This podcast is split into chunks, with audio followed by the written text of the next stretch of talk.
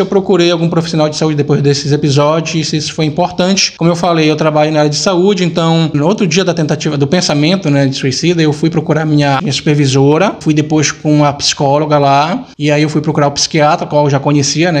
Às vezes eu chamava ele no meu trabalho, né, pra atender as pessoas e tal. Ele me deu um atestado de 15 dias, só que eu tinha acabado de vir de um atestado de 15 dias porque eu tive um lapso. Depois fui entender que eu tive um lapso temporal, assim. Minha, minha memória, minha cabeça apagou, eu tava de bicicleta, quando me viu eu tava quase caindo no chão, assim. Fraturou o, dedo e tal, eu fiquei afastado. Psiquiatra, eu passei por alguns, não gostei. Psiquiatra, praticamente, ele vai te.